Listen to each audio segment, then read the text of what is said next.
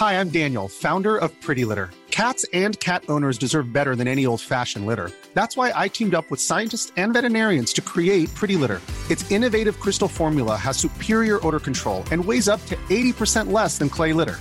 Pretty Litter even monitors health by changing colors to help detect early signs of potential illness. It's the world's smartest kitty litter. Go to prettylitter.com and use code ACAST for 20% off your first order and a free cat toy. Terms and conditions apply. See site for details.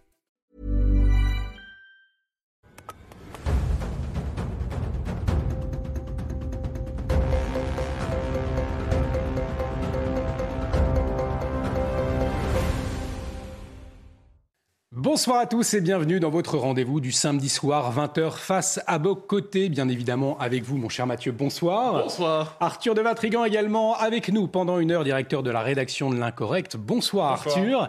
Et pour cette dernière de l'année, alors c'est vrai, nous aurions pu revenir sur les événements marquants de cette année 2022, mais mon cher Mathieu, vous faites bien mieux ce soir. Une nouvelle fois, vous nous invitez à prendre de la hauteur en mettant la lumière sur un héritage commun.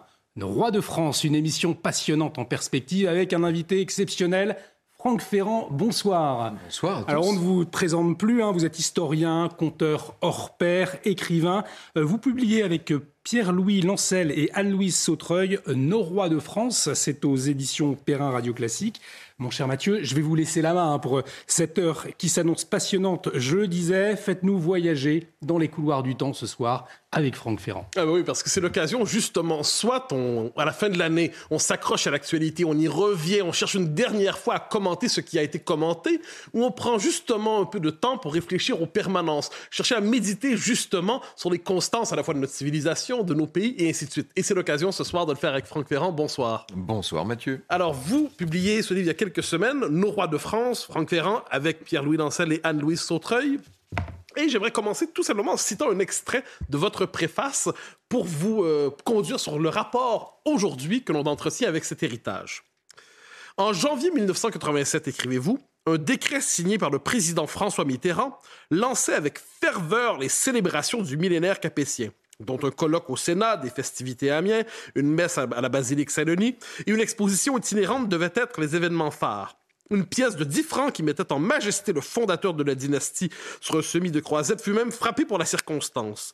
Imagine-t-on pareil hommage de nos jours? Nul doute qu'il soulèverait un cœur de protestation indigné.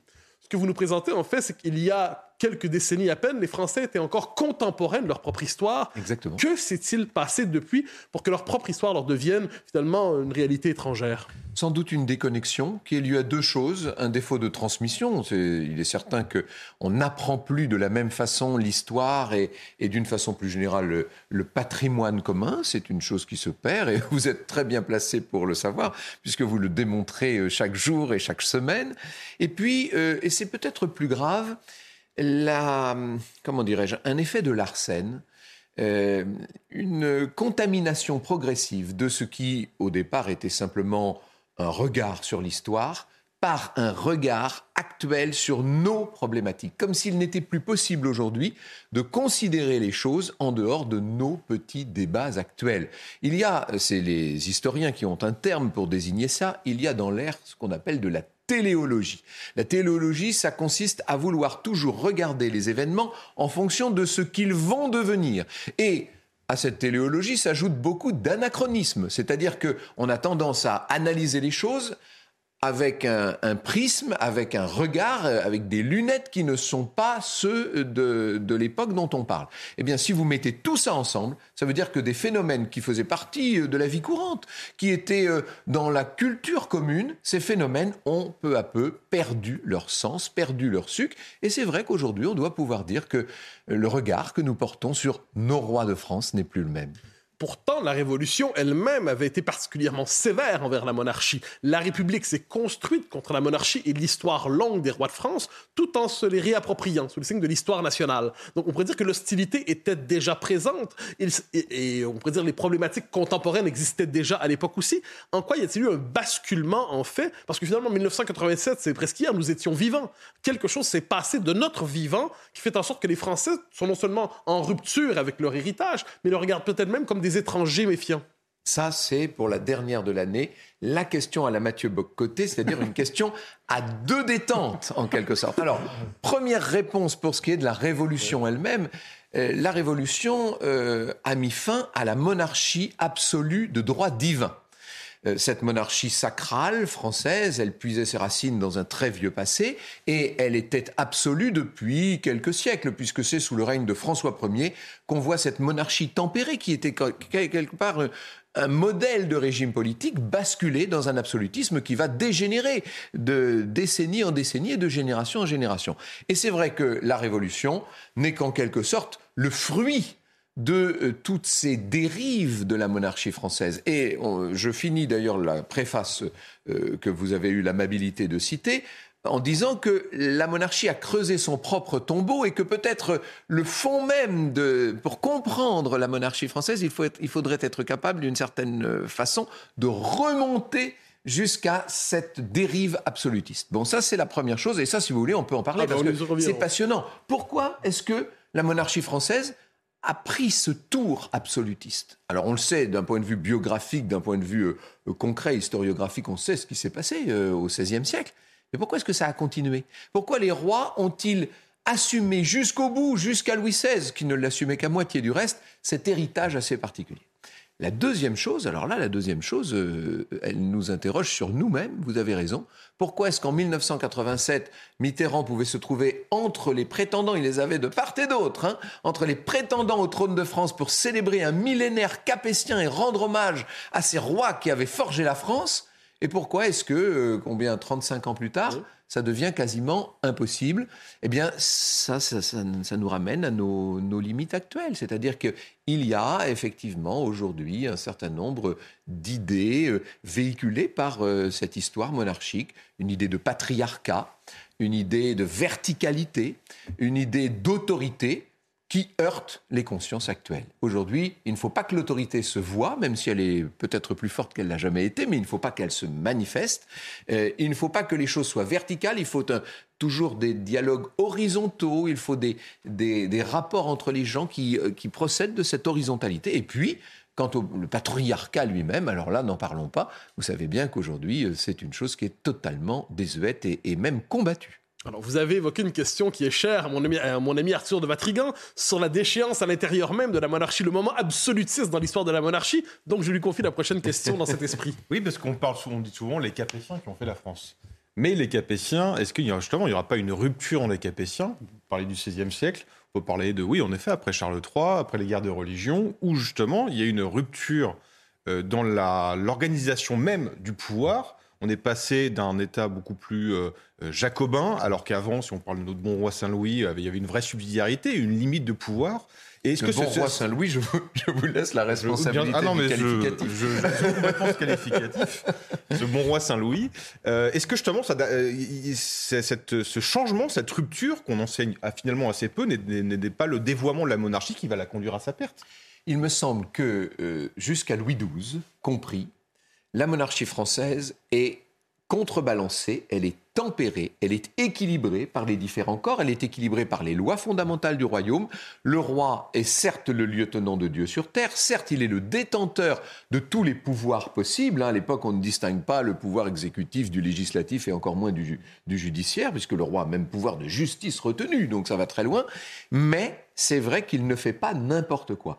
Tel n'est pas son bon plaisir, si je puis dire. Celui qui va inventer cette expression de bon plaisir, c'est le chancelier Duprat au nom du roi François Ier, et qui travaille lui-même d'ailleurs pour la mère du roi, c'est-à-dire Louise de Savoie.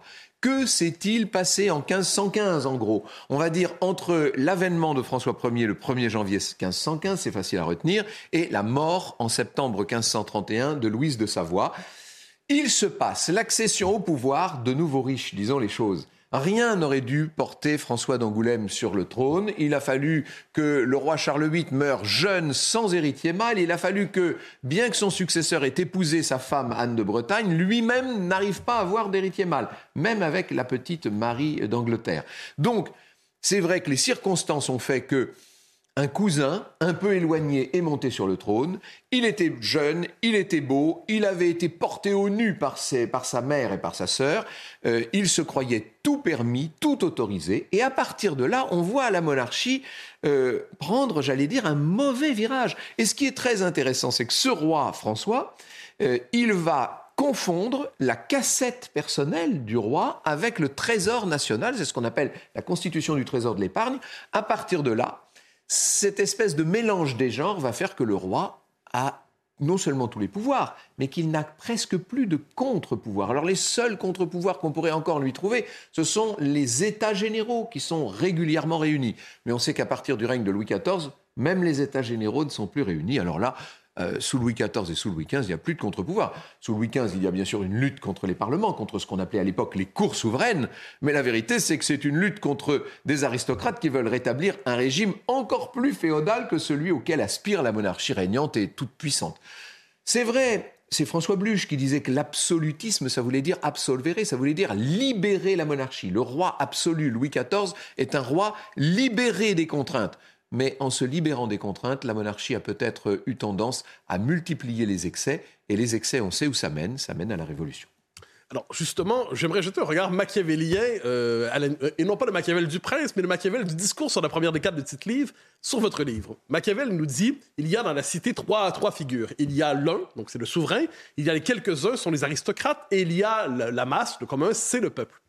Lorsqu'on vous lit, on comprend, et vous le suggérez d'ailleurs aussi dans votre introduction. Je le suggère souvent, je sais ce, vers quoi vous allez. Ah ben est-ce que finalement, il n'y a pas, est-ce que l'alliance naturelle, à tout le moins dans l'histoire de la monarchie française, l'histoire de la monarchie anglaise, c'est différent, mais dans l'histoire de la monarchie française, est-ce qu'il n'y a pas un lien privilégié finalement entre l'un et la masse, entre finalement le roi et le peuple, contre à tout moins, sinon, si c'est pas contre, avec méfiance envers les quelques-uns, envers l'aristocratie, et c'est ce lien qui, même jusqu'à aujourd'hui, entre euh, façonne la psychologie politique des Français, leur rapport à l'homme providentiel, leur attente envers un, président qui soit aussi un souverain, un roi, est-ce qu'il n'y a pas une fonction d'incarnation particulière, à la lumière des quelques considérations que je vous ai proposées, dans la monarchie française Nous touchons là au nerf du régime, en quelque sorte au réacteur. Je pense que vous avez parfaitement saisi ce qu'est l'histoire de cette monarchie française. Alors, évidemment, dans le livre, elle est diffractée entre les aventures personnelles d'une quinzaine de souverains. Je fais la distinction entre les règnes et les rois, d'une certaine manière. C'est le, double corps du roi, la Kankorovitch. Hein, bon.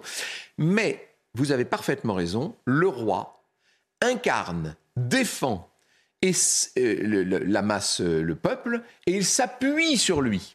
Et il ne cessera de le faire. Un certain nombre de, souverains, évidemment Philippe IV le Bel, et d'ailleurs euh, ses, trois fils, hein, que ce soit Louis X, Philippe V ou Charles IV, et puis bien sûr les Valois, et parmi les Valois, Charles V, Charles VII, vont s'appuyer sur la classe nouvelle et montante de la bourgeoisie, ce que feront ensuite les Bourbons encore. Louis XIV est entouré de, de ministres, on, on appelle ça à l'époque des secrétaires d'État qui sont des bourgeois, tout ça est incontestable, contre la noblesse d'épée dans un premier temps, puis, à mesure qu'on avancera dans euh, le XVIIIe siècle, contre la noblesse de robe également.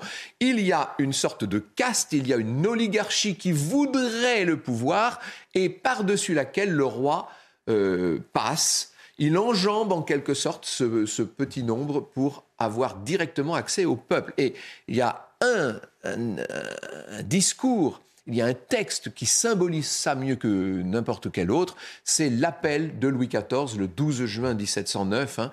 L'espérance d'une paix prochaine était si généralement répandue dans l'intérieur de mon royaume que je crois devoir à la fidélité que mes peuples m'ont témoigné pendant le cours de mon règne, la fidélité de leur, de expliquer les raisons, etc. Et le roi s'adresse directement au peuple, il établit ce lien qui préfigure d'une certaine manière la communication moderne et qui n'est pas sans rappeler le rapport assez étrange que les Français aujourd'hui encore continuent d'entretenir avec la présidence de la République. Et peut-être même avec l'État. Je me permets de, de pousser un peu plus loin. Quand on fait l'histoire de la liberté politique en Grande-Bretagne, au Royaume-Uni, et en France, le contraste est encore présent. Les libertés en Grande-Bretagne sont gagnées, conquises par l'aristocratie. À tout le moins, c'est ainsi qu'on se représente l'histoire du pays. On dépèce peu à peu le roi de ses pouvoirs les, les aristocrates fondent des libertés au pluriel. Alors qu'en France, le peuple commun a tendance à s'appuyer sur le roi et ensuite donc sur l'État pour conquérir ses libertés. Est-ce qu'on peut voir aussi euh, des psychologies politiques contrastées à la lumière de cette expérience? Il a fallu à cette monarchie française s'établir contre les grands barons du royaume, ne l'oubliez pas. Le principal agent dissolvant des vieilles fidélités euh, féodales, c'est précisément la construction d'un État moderne par une monarchie qui veut se libérer des, vieux serments. Et donc, il est tout à fait naturel que cette monarchie, en luttant contre les pouvoirs territoriaux, finisse par rencontrer le peuple qui lui-même euh, avait tendance à fléchir sous leurs joues. Arthur de Matrigan. Alors, je vais reparler de votre préface, parce que vous allez même un peu plus loin que ce qu'a dit Mathieu tout à l'heure. Vous dites que la, le roi de France incarne la quintessence de tout ce que notre époque euh, refuse et rejette. On parle même de l'Occident, on en un peu plus loin. Et pourtant, il s'est passé quelque chose il y a quelques mois, euh, et j'en viens parce que vous parliez du lien entre le peuple euh, et le roi, c'est la mort d'Élisabeth II. Et la mort d'Élisabeth II a eu une émotion qui a été beaucoup, qui a dépassé les frontières anglaises.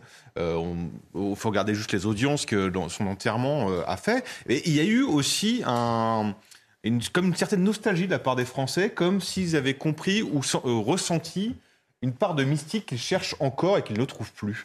Je pense que les Anglais, comme ils le font régulièrement, nous ont donné une leçon, disons les choses, une leçon de tradition, une leçon d'ancrage et de continuité. Nous qui fondons une grande partie de notre réflexion politique sur la rupture, mmh. nous sommes toujours un peu étonnés de voir à quel point d'autres peuples, et les Anglais tout particulièrement, on doit pouvoir dire la même chose des Japonais d'ailleurs, sont capables d'établir les évolutions dans la continuité. Et c'est vrai que ces héros d'armes qui allaient proclamer aux quatre coins de Londres la mort d'une souveraine que tout le monde connaissait depuis déjà 72 euh, heures grâce aux, réseaux sociaux, ça nous a un peu éberlués. Et il y a eu, dans un premier temps, de l'étonnement, puis de l'intérêt, puis du respect pour euh, cette leçon qu'ont donnée les Britanniques et qu'ils nous donnent encore une fois de façon assez régulière. Alors, qu'est-ce que ça nous apprend? Du peuple français, ça. Et qu'est-ce que ça nous apprend des rapports, du rapport qu'entretiennent depuis longtemps, depuis toujours, les Français à la monarchie?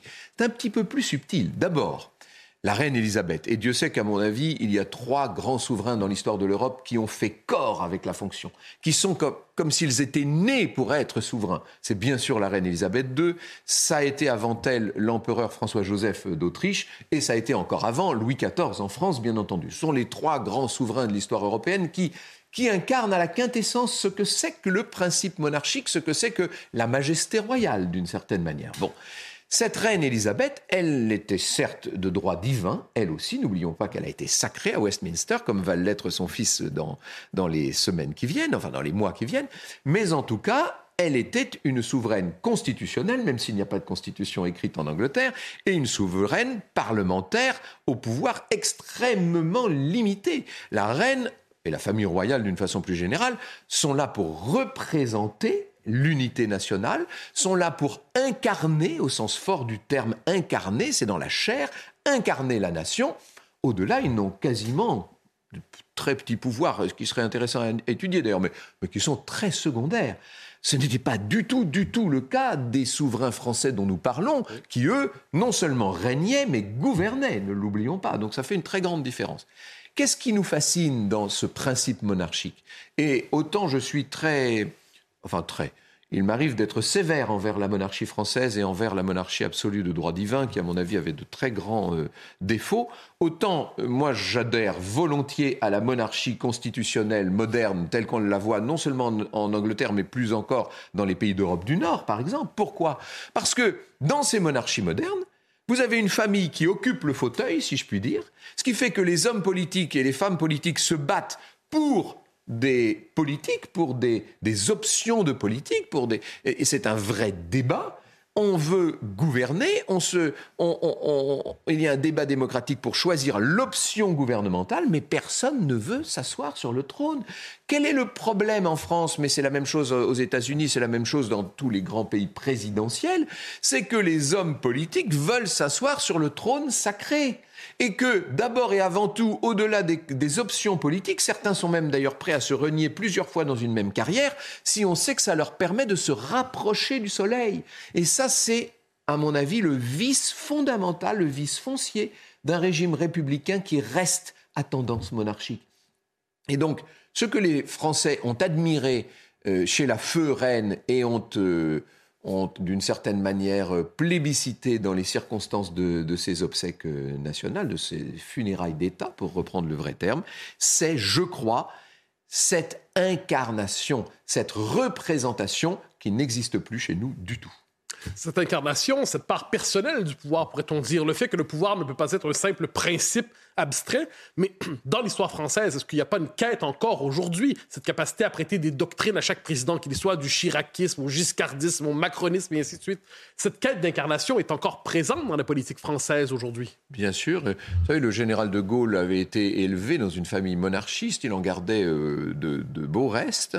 Euh, dans les années 60, je sais ça du colonel Tesser qui me racontait ça à l'époque, c'était extraordinaire. Il me disait que au début, tout début des années 60, au tournant de, la décennie, euh, il était aide de camp R du général, donc pas très exposé à l'Élysée.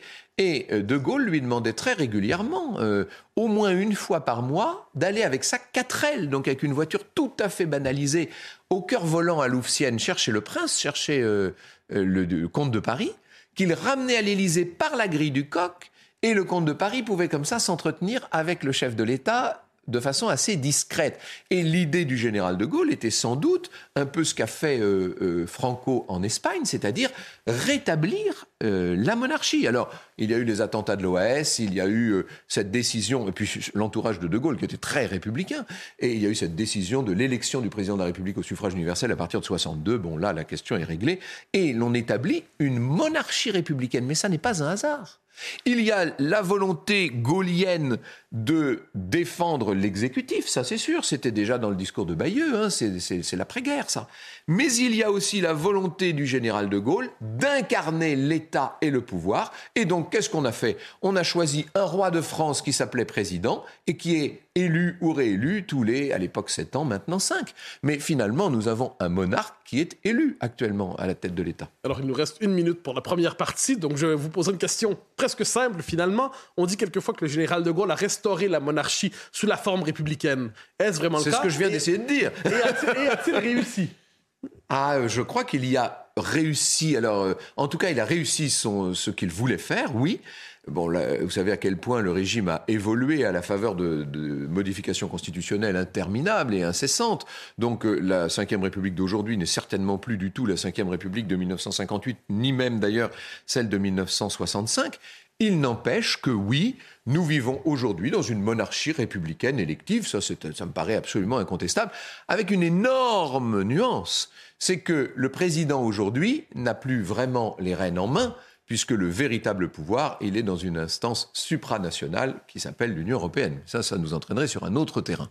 Et vous qui nous regardez, vous êtes comme moi, vous ne voulez pas que cet échange passionnant s'arrête. Bonne nouvelle, on marque juste une très courte pause. On revient dans un instant dans Face à, à Côté avec Franck Ferrand.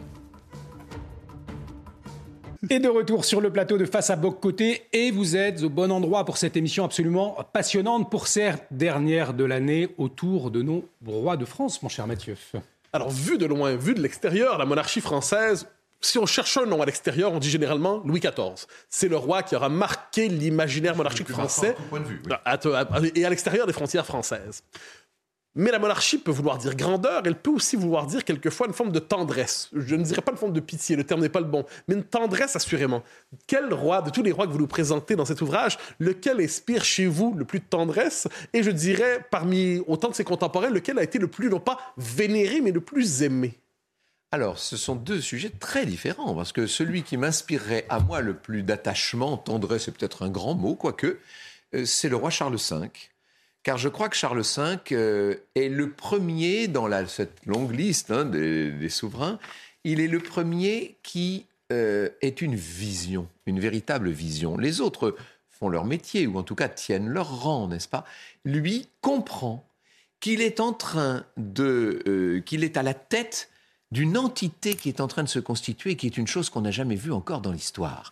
Il comprend qu'il est à la tête de cette France qui n'est pas tout à fait comme les autres puissances, et qui est euh, à l'origine même d'une notion qui n'existe pas encore, mais qui va naître, et qui d'ailleurs naît euh, dans les termes, naît euh, sur un plan purement, purement étymologique sous son règne, c'est-à-dire l'État. Et j'aime bien Charles V parce que c'est un homme de l'ombre, mais qui reste parfaitement digne du début à la fin. C'est un homme qui est arrivé sur le trône dans des conditions extrêmement difficiles, avec la double captivité de son père, Jean le Bon, avec une révolte qui d'ailleurs est quasiment une révolution française avant l'heure, menée par le prévôt des marchands hein, à Paris, Étienne Marcel. Euh, on lui fait coiffer la, calotte de la ville, hein, exactement comme on fera avec le bonnet phrygien et Louis XVI beaucoup plus tard. Et Charles qu'on appellera Charles le Sage, le Sage, on disait autrefois, ce Charles le Sage va euh, mener sa barque contre vents et marées avec une, rectitude et une souplesse à la fois tout à fait extraordinaire. Il étudie les dossiers, si vous me passez cet anachronisme, il connaît le moindre détail de la vie de son royaume et il a compris que son rôle à lui n'était pas de tenir l'épée, alors l'épée en question, il l'a confiée à son connétable, qui n'est autre que Bertrand du Guesclin, qui lui va faire un très gros travail pour euh, chasser l'anglais hors du territoire. Mais, pas seulement l'anglais d'ailleurs. En tout cas, Charles V, c'est quelqu'un de très attachant et j'aime bien ce roi qui travaille, car on dit qu'il était le premier de ses sujets levé le matin et le dernier couché. J'aime bien, moi, ce, côté, euh, l'homme qui se dévoue éperdument à sa cause et à ses peuples, comme on disait. Arthur de Vatrigan. Euh, dans votre préface, vous expliquez aussi que le seul domaine dans lequel il y a eu euh, une action constante, c'est euh, sur la religion. C'est des rois très chrétiens qui ont pesé de tout leur poids en faveur de la foi chrétienne. Bien sûr, oui. on parlait justement tout à l'heure la, la, la, grandeur comme qualificatif pour les rois. Et il y en a un, vous concluez avec votre, votre livre avec Louis XVI, en expliquant que bon, il n'avait pas forcément les compétences pour régner, mais par contre, est-ce que y a-t-il un roi qui a plus incarné cette grandeur de, de, la foi lorsqu'on pense à cette lettre à Monsieur de la Pérouse quand il lui demande d'aller enseigner euh, comment semer les, légumes de l'Europe, euh, quand, il refuse de tirer sur son peuple, ou encore son merveilleux testament, euh, est-ce qu'il y a un roi qui a incarné plus cette grandeur presque christique que Louis XVI Louis XVI est l'exemple parfait d'une distinction, pour pas dire d'une opposition, entre le roi et le règne, justement. Je pense que la personne, la personne de Louis XVI, est un être tout à fait remarquable. On pourrait presque dire un être de lumière. Euh, on parle toujours de Louis IX comme Saint Louis parce qu'il a été canonisé. Celui qui mériterait d'être au moins béatifié, c'est, me semble-t-il, Louis XVI. D'ailleurs, euh, je sais que c'est l'ambition d'un certain nombre de ses, aujourd'hui encore, de ses disciples, ou en tout cas de ses partisans. Louis XVI a été un homme d'une très grande justesse, d'une très grande intelligence. C'était un, un monarque d'une bonté extraordinaire et qui avait une religion magnifique. Et pour cause, il était quand même le fils du dauphin Louis et de Marie-Joseph de Saxe, qui l'un comme l'autre étaient des modèles de piété et de dévotion. Or, il avait eu un frère aîné, je reviens toujours à la petite histoire biographique parce qu'elle explique bien des choses.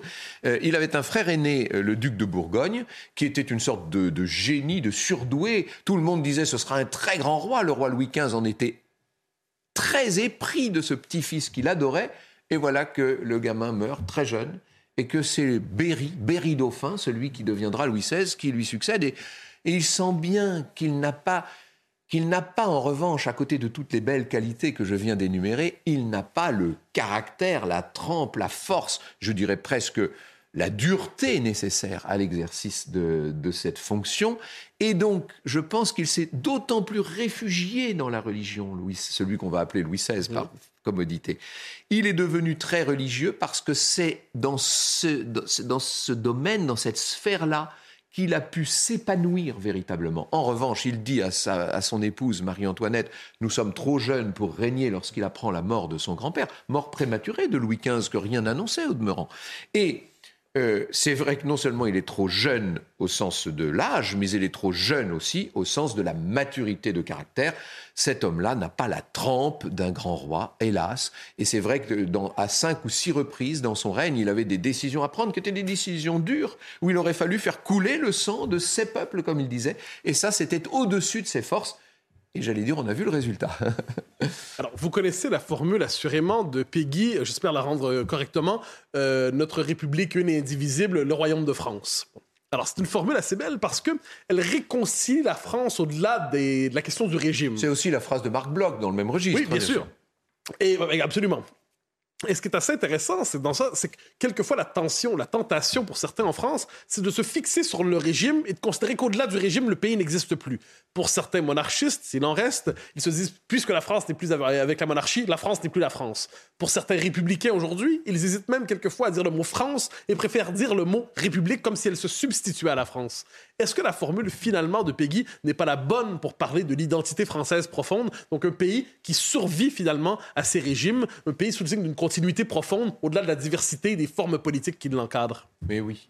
Mon cher Mathieu, nous allons voir dans les références respectives de l'un et de l'autre la différence de niveau auquel nous nous situons. Vous citez Charles Péguy et c'est très beau du reste. J'aime beaucoup cette formule ramassée.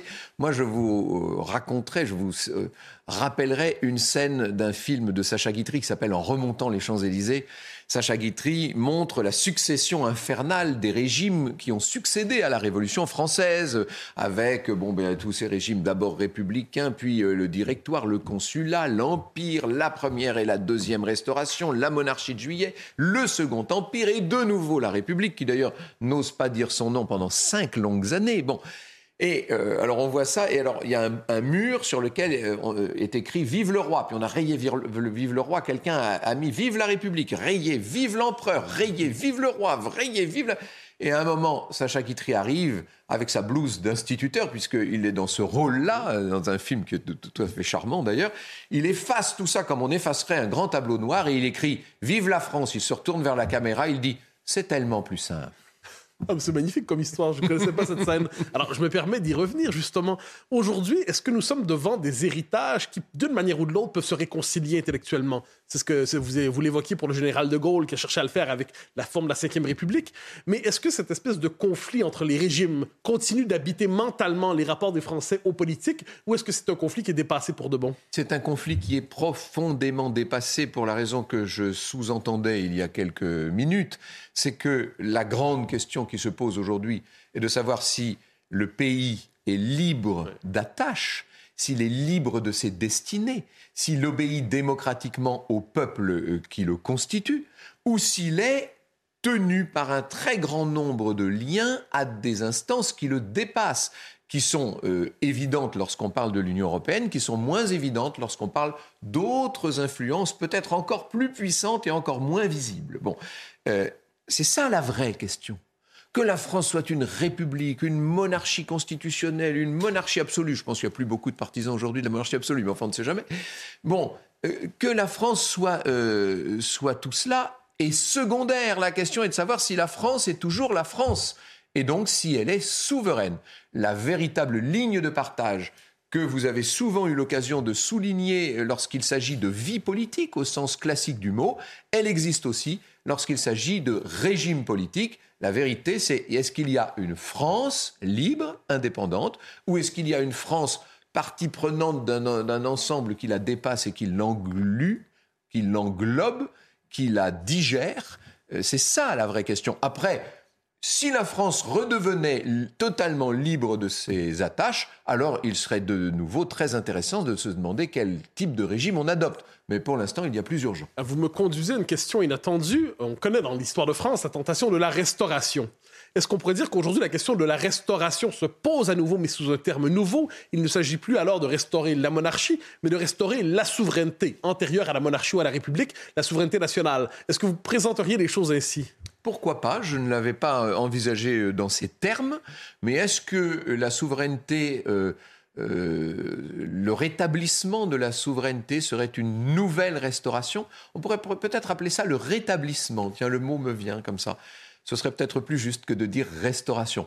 Pour ce qui est de la restauration au sens classique du mot, et puisque nous parlons de nos rois de France, vous savez qu'il y a trois traditions monarchiques en France. Une immémoriale, la tradition légitime ou légitimiste, puisque maintenant elle est devenue un parti, euh, même si ce parti est devenu très faible, évidemment. Une tradition euh, orléaniste, euh, du fait de l'appartenance à la branche cadette du roi qui a le mieux incarné cela, même si c'était de façon très imparfaite, c'est-à-dire Louis-Philippe, et, et, la tradition bonapartiste, bien entendu, des deux empires. Et il y a trois prétendants actuellement au trône, que j'ai la chance de bien connaître les uns et les autres, enfin en tout cas de connaître. Euh, pour ce qui est des légitimistes, vous savez bien que c'est le duc d'Anjou, hein, qui est euh, de, hélas de langue espagnole et même de, d'origine espagnole, même si c'est sa véritable origine est tout ce qu'il y a de plus bourbon, il descend directement de Louis XIV, mais enfin, néanmoins, il parle avec un fort accent, c'est incontestable. Il y a le prince Jean de France, duc de Vendôme, qui lui incarne la tradition orléaniste, et on sait à quel point la famille d'Orléans a connu euh, au siècle passé des vicissitudes terribles. Et puis, il y a le, euh, le prince Jean-Christophe Napoléon, enfin, plutôt, faudrait dire Jean-Christophe Prince Napoléon, qui lui incarne la tradition bonapartiste. Et si vous interrogez les trois, ce que j'ai eu l'occasion de faire, parce que je les ai interviewés à plusieurs reprises, les uns et les autres, quand vous leur demandez s'ils sont prêts à assumer les fonctions régaliennes, ils vous disent qu'ils sont à la disposition du pays. Donc ils existent. Alors vous me conduisez une question que je voulais vous poser en fin de parcours, mais je la pose maintenant avec plaisir. Alors, il existe encore aujourd'hui des milieux monarchistes ou des milieux royalistes, euh, plusieurs manières de les qualifier. Alors, ils ne sont pas à la veille de reprendre le pouvoir de quelque manière que ce soit. Mais vous les évoquez dans votre intro, ou dans votre préface, pardonnez-moi, euh, de quoi sont-ils les gardiens néanmoins aujourd'hui? Parce qu'ils ne sont pas politiquement dominants, ils sont même pas auraient politiquement pertinents même, on pourrait se le demander, ils ne font pas partie du jeu électoral. Et pourtant, ils se veulent conservateurs de quelque chose, d'une fonction peut-être invisible, mais nécessaire, peut-être. De quoi sont-ils les gardiens? Ils sont les gardiens d'une mystique ils sont les gardiens de quelque chose de, pour le coup, de religieux au sens propre et fort du terme religaré, religion. Ils sont ceux qui relient, qui nous relient au passé, qui nous relient aux racines, qui nous relient à une certaine histoire, qui nous relie à, une certain, un certain lien avec le ciel également. Bien entendu, cette dimension religieuse est essentielle dans, dans, euh, dans ces milieux dont nous parlons. C'est vrai que j'ai eu l'occasion, euh, lorsque j'étais beaucoup plus jeune, je n'ai jamais été moi-même royaliste au sens classique du mot, mais j'ai fréquenté par intérêt pour l'histoire des milieux qui, eux, l'étaient vraiment. Euh, et c'était amusant, dans les années, il y a quoi, 30 ans de cela, on faisait encore la révérence, on s'inclinait encore devant les princes de la Maison de France, etc. Moi, j'ai connu ça dans certains salons quand l'équivalent du roi ou de son épouse entrait dans le salon, je, vous assure que quand la comtesse de Paris arrivait, il n'y avait plus de bavardage du tout. Hein. Et, les dames qui étaient là faisaient la grande révérence comme on l'aurait fait à la cour d'Angleterre ou à la cour d'Espagne. Et ça existait encore. Ce que je dois constater, c'est que ça, pour le coup, moi, je l'ai vu disparaître. J'aurais ah vécu dans cette génération qui a vu disparaître cela. Il se trouve qu'il m'arrive encore de fréquenter aujourd'hui ces milieux et ces princes. Et je vous assure qu'ils ne sont plus du tout entourés de la même mystique. Qu'est-ce qui s'est passé Là, pour le coup, c'est plus à vous qu'à moi d'y répondre. Hein. Donc ça nous ramène finalement à la question première. C'est assez passionnant. La question première, vous disiez la France n'est plus contemporaine de sa propre histoire euh, en évoquant François Mitterrand dans votre préface. Mais même les monarchistes, aujourd'hui les royalistes, finalement eux-mêmes ont perdu un peu de cette propre mystique dont ils étaient gardiens. Vous savez, moi, euh, et, encore une fois, c'est un paradoxe, c'est que je suis plus royaliste que le roi. Moi, je ne suis pas royaliste, je ne fais pas partie de ces associations et de tout ça. Moi, d'ailleurs, je suis convaincu que ce qu'il faut, c'est retirer à la présidence de la République sa dimension euh, régalienne, sacrale, pour redonner à la politique toute sa force et qu'il faut un président euh, qui soit un président qui incarne l'unité le plus neutre possible et sans aucun pouvoir politique pour qu'il puisse justement continuer d'incarner la nation. Je crois à cela. Bon. Donc je ne suis pas royaliste. Simplement, moi quand je suis euh, en face d'un prince ou d'une princesse de la Maison de France, je ne fais pas de révérence parce que je suis un homme, mais je m'incline très respectueusement et je ne pourrais pas faire autrement. Même, il se trouve que je tutoie certains d'entre eux, mais quand je les vois, avant de les tutoyer, je fais quand même ma révérence. Ça me paraît naturel. Eh bien, je vous assure qu'aujourd'hui, ça se perd, ça. Voilà. Arceau de Matrigan. Justement, on parlait de, mystique, on parle de monarchie républicaine. Je connais l'enthousiasme de Mathieu pour le général de Gaulle. Mais justement, est-ce que ça ne fait pas partie du dévoiement euh, et ça participe pas de, de ce ressentiment que les Français ont vis à -vis de la monarchie parce qu'il y a quelque chose qu'on oublie à chaque fois, c'est qu'être roi, c'est une charge. Et qu'on connaît des rois qui ne voulaient pas être rois, vous en avez parlé avec Louis XVI. Par contre, des présidents qui ne voulaient pas être présidents, ça n'existe eh pas. Non, et voilà. Et justement, comment. Euh, est-ce que ça peut être compatible? Mais c'est toute la question. Euh, je pense qu'on a une image totalement fausse. On, voit l'ultra privilège dans euh, la position royale, alors qu'en fait, c'est d'abord et avant tout, et ça, je pense que ce livre le démontre là, parce qu'on chapitre après chapitre, on montre que c'est un sacrifice, une abnégation, euh, un dévouement de chaque instant. Alors évidemment, qu'il s'accompagne de privilèges. Je ne vais pas dire le contraire, mais ces privilèges, ils sont payés très cher et vous savez, pour la il y a intérêt d'avoir la foi chevillée au corps quand vous êtes roi, de France sous l'Ancien Régime, parce que ça veut quand même dire que vous ne vous appartenez pas. Euh, ma fille, disait Louis XIV à sa belle-fille euh, Anne Victoire de Bavière, ma fille, nous ne nous appartenons pas, nous nous devons tout entier au public. Et le même Louis XIV écrivait à son petit-fils, le roi Philippe V d'Espagne, qui avant avait été son, le duc d'Anjou, hein, son deuxième petit-fils.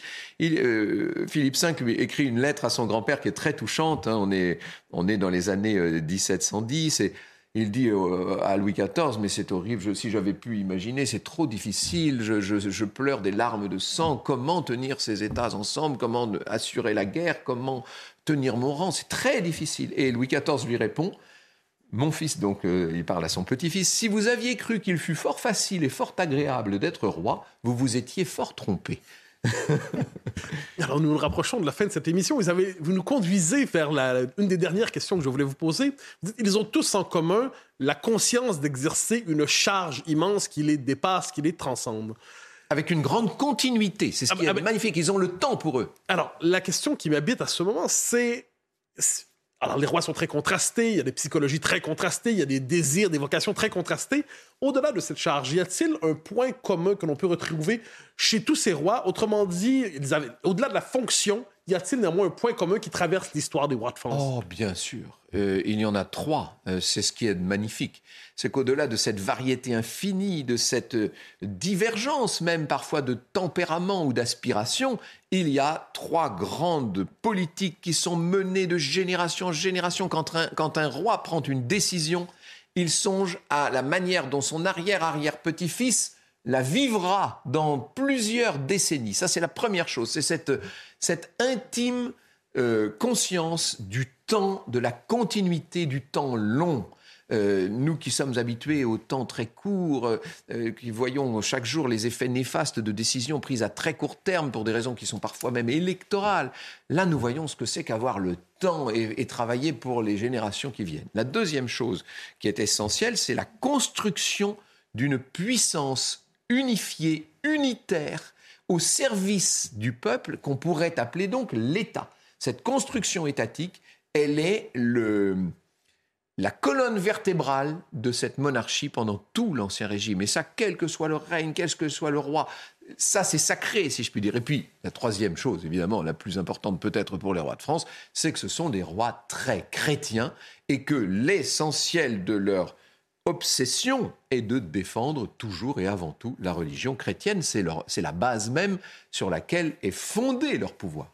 Alors, nous avons évoqué la période de la Restauration. Vous avez, vous avez évoqué aussi le général de Gaulle qui peut-être espérait-il restaurer, à partir de sa propre position, euh, la monarchie en France.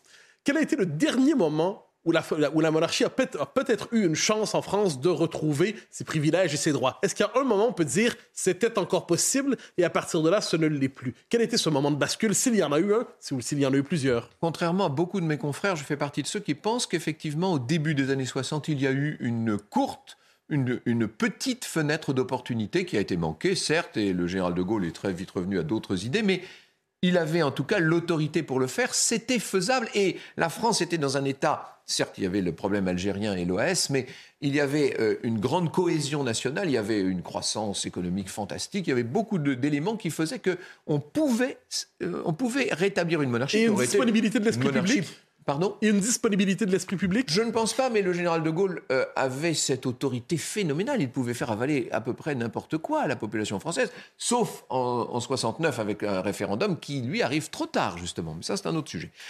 Pour répondre de façon plus subtile peut-être à votre question, la dernière fois, il y a deux dernières fois. Euh, il y a le refus du comte de Chambord, donc du petit-fils de Charles X, alors qu'il était, lui, euh, à la veille de, rétablir un régime qui aurait été un régime de monarchie parlementaire, tout en étant légitime. Il avait tout, lui. Et il pouvait, dans les années 72, 1872-1873, il pouvait rétablir la monarchie, et pour longtemps, là, pour le coup, nous, y serions très probablement encore. Il, bon, il y a eu l'affaire Dreyfus, mais je pense que ça aurait survécu. Euh, il ne l'a pas fait parce qu'il estimait sans doute, officiellement parce qu'il ne voulait pas accepter le drapeau euh, tricolore, ce qui d'ailleurs est sans doute une faute, mais il ne l'a pas fait surtout parce qu'il devait estimer n'être pas en mesure d'assumer l'héritage dans la situation où se trouvait la France à l'époque, avec euh, notamment cette énorme dette qu'on devait payer à la Prusse. Ne l'oubliez pas, il y avait des dommages de guerre hein, du conflit de 1870. Et puis là, dans les années qui suivent, Euh, il y a euh, Breuil, vous savez, le dernier grand orléaniste qui pouvait, je crois, pousser un Orléans sur le trône et qui n'a pas eu l'occasion de le faire. Finalement, ce qui est bizarre, c'est que c'est un président de la République qui va empêcher ça. C'est Patrice de MacMahon, qui était pourtant royaliste, qui attendait la restauration et qui, par sa présence à l'Élysée, aura empêché la dernière restauration possible. Il nous reste 30 secondes à peine. Dernière question. Sans restaurer quoi que ce soit comme régime, et ainsi de suite, avec quelle part de la monarchie les Français peuvent-ils ou doivent-ils se réconcilier pour être peut-être un peu plus en paix avec eux-mêmes? Avec l'amour de la France, avec l'amour de la transmission et avec cette idée de continuité sans laquelle rien n'est viable. Et on arrive au terme de cette émission. Merci beaucoup euh, Franck Ferrand pour cet échange passionnant ce soir. Je rappelle votre livre Nos rois de France, c'est aux éditions Perrin Radio Classique. Euh, c'est euh, publié avec Pierre-Louis Lancel et Anne-Louise Sautreuil. Merci Arthur de Vatrigan.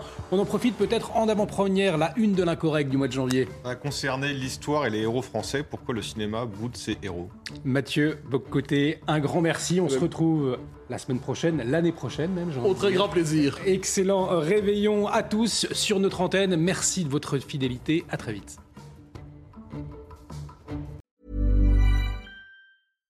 When you make decisions for your company, you look for the no-brainers. And if you have a lot of mailing to do, stamps.com is the ultimate no-brainer. It streamlines your processes to make your business more efficient, which makes you less busy.